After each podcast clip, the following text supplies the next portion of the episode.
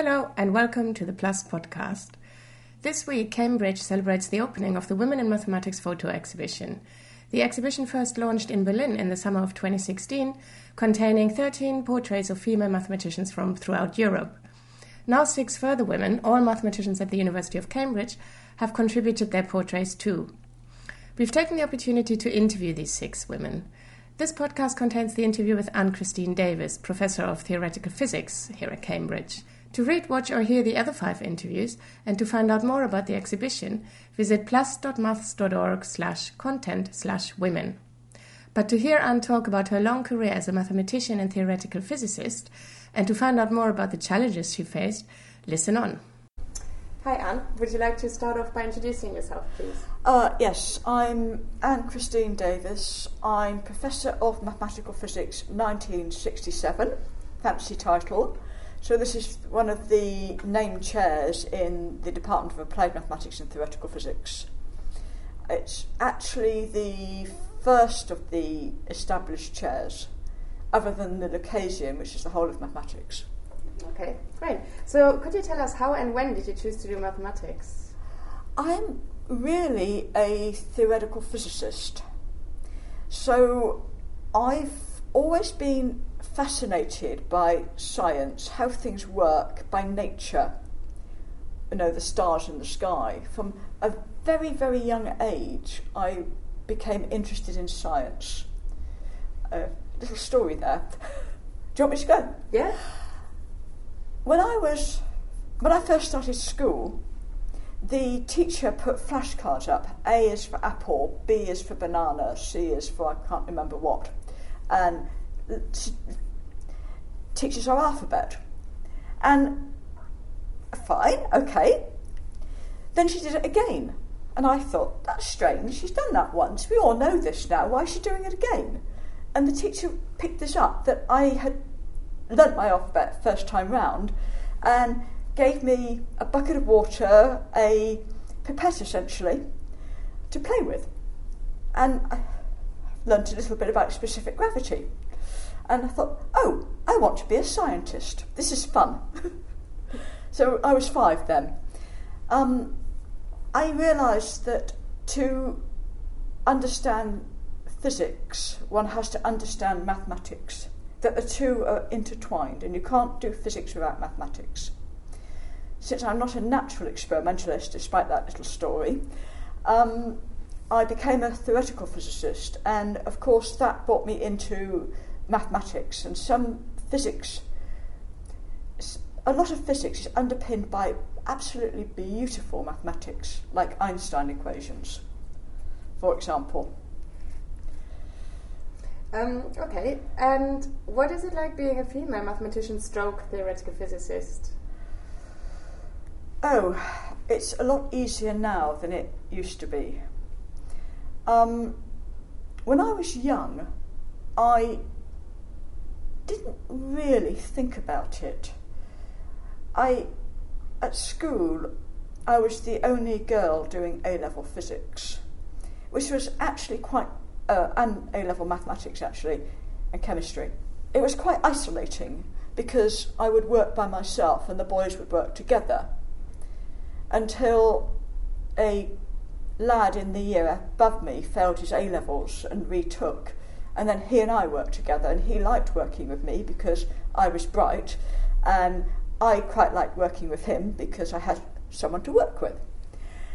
So when I went to university, I went to Royal Holloway to do physics, and it was a bit more of a revelation because having come from a mixed compre- inner city comprehensive school, being the only one doing physics, only girl, when I got to university, there were other women doing A level physics, doing BS, a degree in physics, sorry. In fact, there were about five of us in our lecture, lecture room, female. But of course, as I went on and I realised that I was, you know, I did my PhD and again I was in a group with all guys, it was a bit isolating because you don't really have a close friend. I used to have friends in different research groups to mine, but not in my own research group. And I think I really struck me when I came out of my PhD viva. And one of the lecturers said, you know, oh, congratulations. Um, so, uh, when are you going to get married? And I looked slightly surprised. I said, well, you've got your PhD now, so what's there left for you to do but marry Tony, my then boyfriend? And since I had no intentions of marrying Tony, I was really quite shocked. And my a senior member in my department had a a postdoc that he was offering, and I said, "Oh, are there any women applying?" And he turned around and said, "I wouldn't give a job to a woman when there was a man there because a man has a family to look after, whereas a woman has a husband to look after her." And I kind of realised that the attitudes that I thought were outdated were still there. And, you know, this has sort of gone on, I'm afraid, almost throughout my career, that I've come up against being the, the woman. Um, well, I survived that experience. I did do a postdoc. My first postdoc was quite hard. My second postdoc was fantastic. I was at Imperial College. I was in the group of Tom Kibble, and whilst I wasn't working in that area as, of Tom, in fact, Tom wasn't that active at the time, Tom was definitely a mentor. Tom Kibble had two daughters and a son. He was desperately supportive of women and women in f- physics. And from that point on until his recent death, Tom was very supportive of me. So, you know, I think my luck really changed as a postdoc in Imperial. Uh, I went to CERN for my a next postdoc, and that was. There were other women around in at CERN. I had friends in the experimental group. There were senior women theorists hanging around, but they were in the University of Annecy or somewhere else. They weren't actually appointed in CERN, and I didn't realise at the time. In fact, I've only realised a few years ago that I was the first woman to have a, a job in the theory division at CERN. Hmm. So that's sort of something that took me a bit, bit, bit of a shock. I'm, I'm pleased I didn't know that when I was there because I don't know if I could have coped. You know, sort of being, I was the first to go to university in my family and being the first woman here and the first woman there, so I think, hang on a minute, I'm not sure about this. Mm, yeah. So, um, you know, in this, in Cambridge, when I first came to Cambridge on a five-year research fellowship, it was actually quite a hard place to be, a woman. Um, Ruth Williams was here. She was a college teaching officer in Girton, and not really regarded as part of the mainstream. One thing is that her research wasn't central to what the research groups were doing, but also I think she wasn't she was treated a bit like a second class citizen when, when I first arrived. And I came with this prestigious five year fellowship and I was treated like a second class citizen. And you know, you suddenly realise that Cambridge was quite a hard place to be a woman. Slowly things have improved and now it's changed completely. You know, it's changed out of all recognition. Quite a lot of that was down to a inspirational head of department he had years ago now, David Crighton, who set the ball rolling, recognised the achievements of some of the women, and essentially found ways of making getting them appointed into university positions. And his former research student, who's our now head of department, seems to be following in that line. So I don't know if I've answered that question. Yes, no, very good. it's very interesting to hear that perspective. Okay. Um, so, what advice would you give to a young woman now who is thinking about going into mathematics? Oh, I think that if they want to go into mathematics or science in general, if they're interested, they need to persevere and follow their dream. If someone says, you're not good enough, or someone says women don't do maths, just ignore them or tell them they're wrong. And prove they're wrong. Just, you know, if you really want to do it, just persevere so you can do it. Okay, great.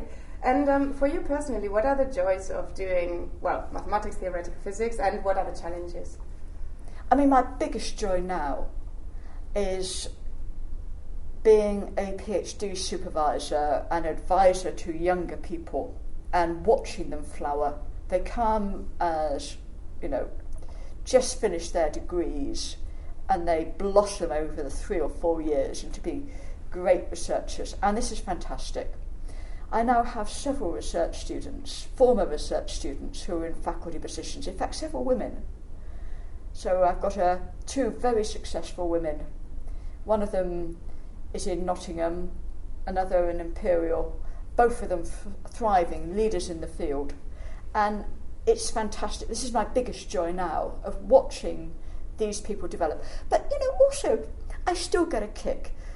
I, I've just come back from delivering the Ehrenfest colloquium in Leiden. And as far as I can tell, I'm the second woman in the history of this colloquium to do it. It's quite amusing because you sign the wall afterwards.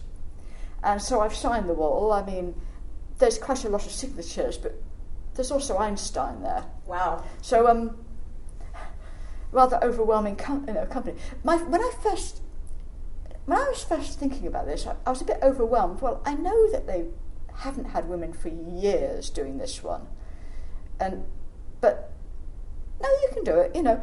And in a way, I still get the kick out of realizing that my work is appreciated, Mm, yes. and as well as developing the younger generation.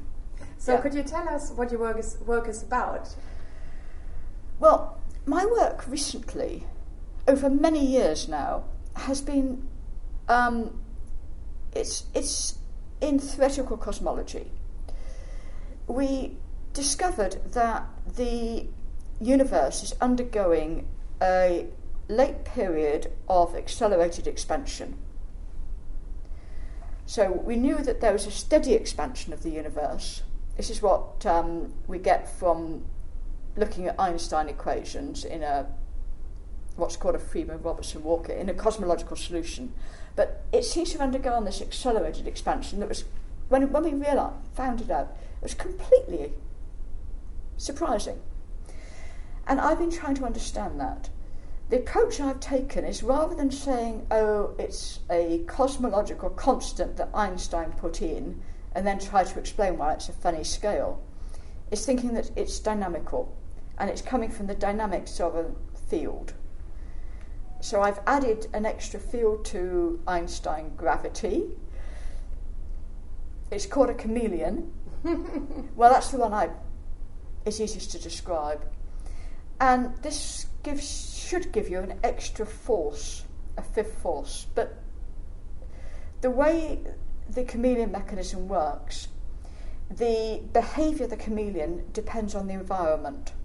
So when the environment's very dense, like in the solar system, the extra force is screened because the chameleon becomes quite massive. But cosmologically, it's massless and unscreened, so it gives you extra effects in the cosmos. So, last question: like, could you um, tell us about one of your favorite scientific experiences? Perhaps a eureka moment, or Ooh. or maybe even something at school, like like you already told, talked about the water bucket. And I think there's been there's been quite a few eureka moments. I mean, one of the eureka moments was actually um, writing down this chameleon theory and suddenly realizing that no, there isn't a fifth force. Actually, it works like this. You know, we have this screening around the fifth force when matter is dense. This is how it works. And you know, suddenly realizing that on the pa- you know, piece of paper you've got, wow, that's incredible. And that was Anne Christine Davis talking about her life and work as a theoretical physicist. To read, watch, or hear interviews with other female mathematicians and to find out more about the Women in Mathematics photo exhibition, visit plus.maths.org slash content slash women. Thanks for listening and bye bye.